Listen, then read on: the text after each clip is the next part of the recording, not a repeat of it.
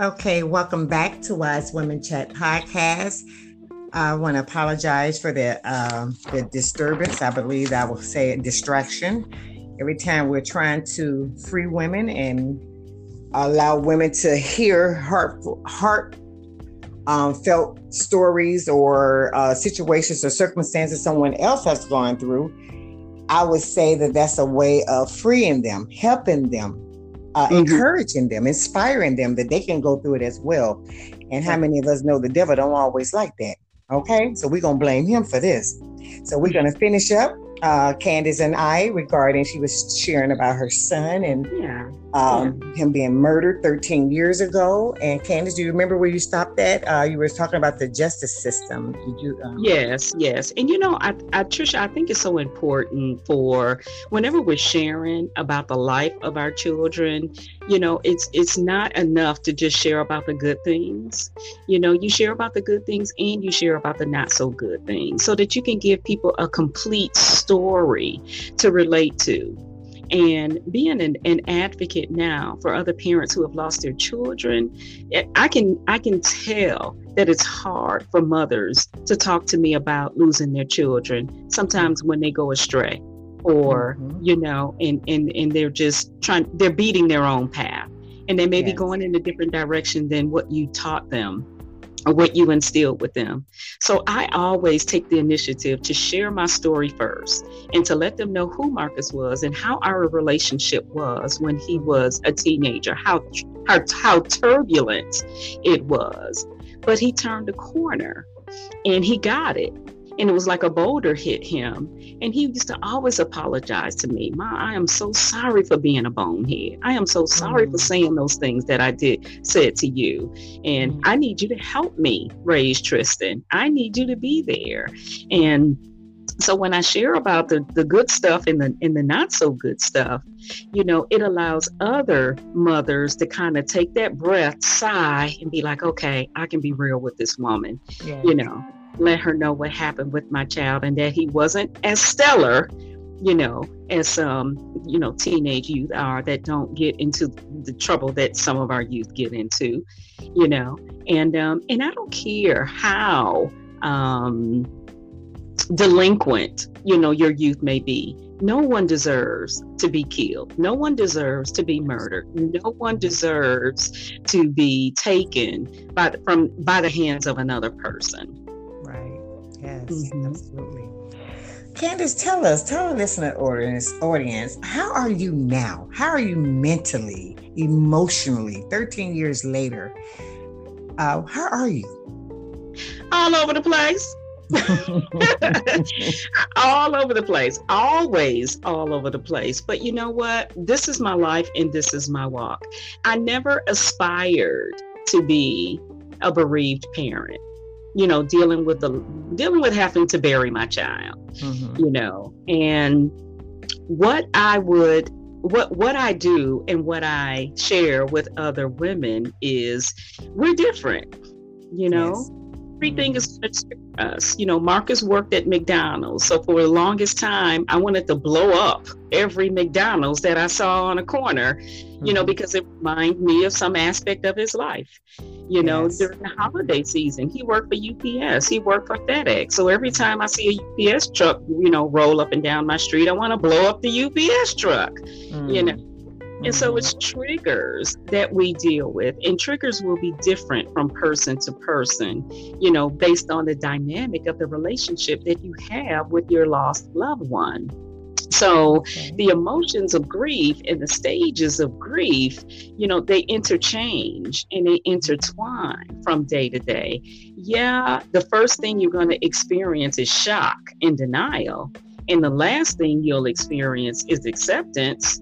But you know, you're going to vacillate back and forth through all of those stages at grief. And sometimes you may go through two or three different stages at the same time you know mm-hmm. but you have to learn how to manage those emotions you know i teach what those those stages look like and what happens at each of those stages so you can be able to identify what stage you're in and then you can prepare yourself to protect yourself and to prevent yourself from from staying stuck and from staying in anger and from seeping excuse me into a from a from a sadness depression into a clinical depression. There is a difference whenever you're grieving the loss of a child, sadness, depression is normal.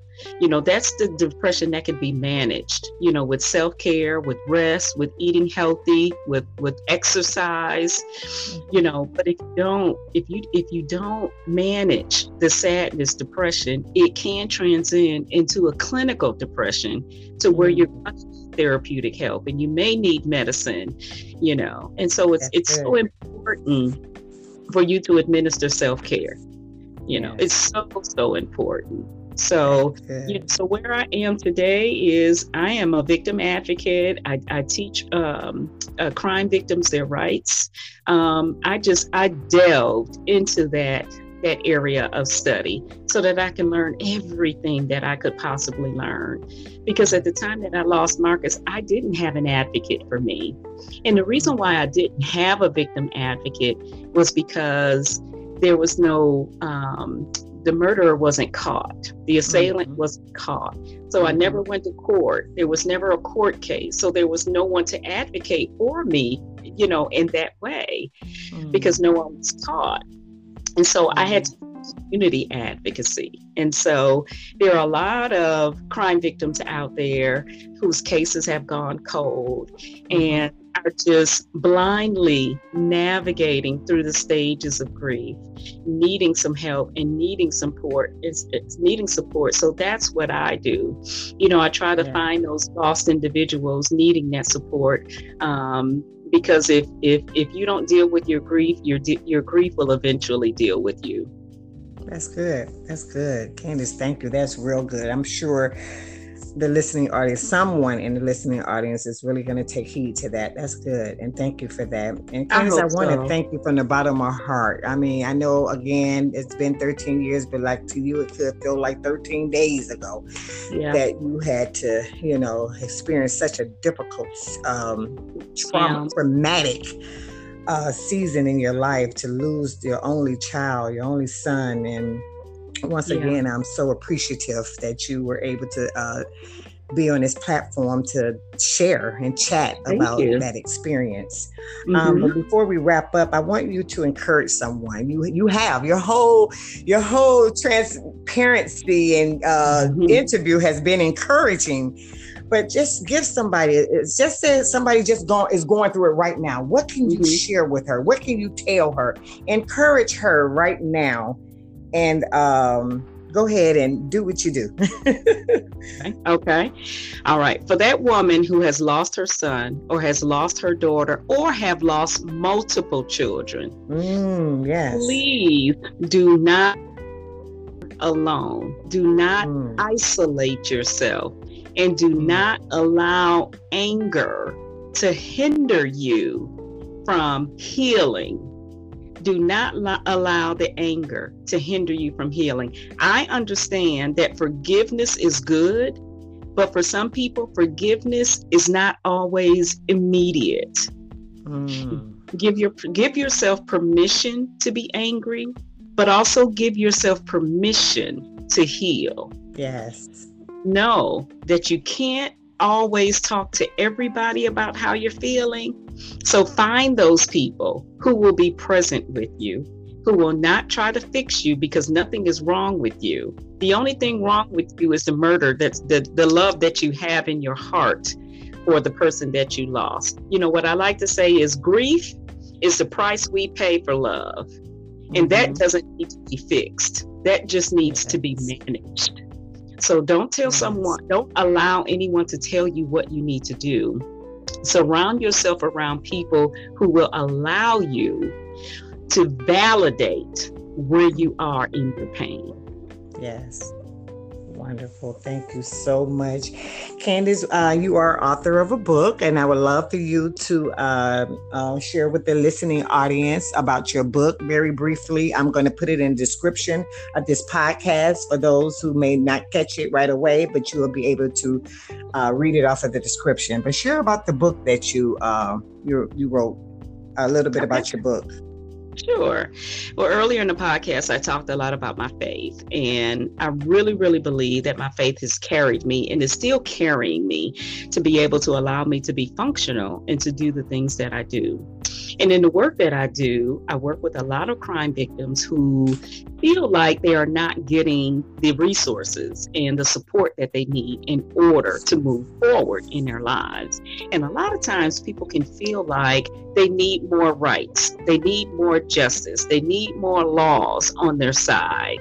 And an epiphany came to me and said, Well, didn't God cover it all in the Ten Commandments? He didn't create any more laws. And I believe that if we knew what those laws were, really, really were, and if we followed them, we would find some type of peace in that. And so I started studying out the Ten Commandments again for myself on a deeper, more personal level. And it was as if I had never ever known what the Ten Commandments were.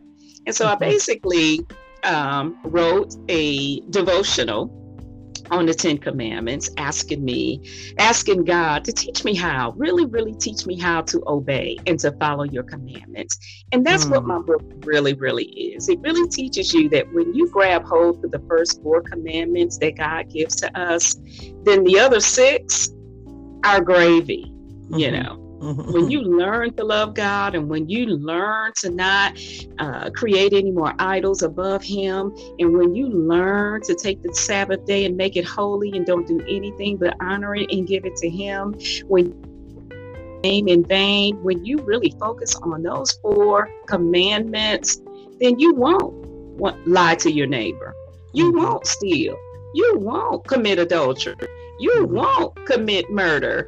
You know, it's yes. just they just have such an order about his way and an order for our lives to bring to bring peace into our lives. And so mm-hmm. I just pray that as I was writing each chapter, that it would bless, you know, whoever reads it as much as it blessed me. Well, thank you so much for sharing. And for all the listening audience, once again, I'm going to uh, put the name of her book in the description. So um, is it available at Amazon, uh, Candace? It is. It's okay, on great. Great, mm-hmm. great. Well, thank you again. I can't thank you enough. Um, as we um, close this um, segment, I would like to provide the listening audience with a scripture. Um, and it's he heals the broken in heart and binds up their wounds. That's Psalms 147 3. Oh, thank you for that. Yes, one Psalms 147 3. Wow. Thank you all for listening in, Wise Women Chat Podcast. We so appreciate you as well.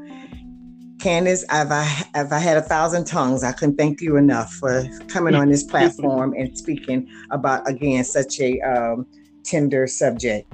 But Thank until next so time, um, listening audience, we will chat later. Have a good one. Bye bye.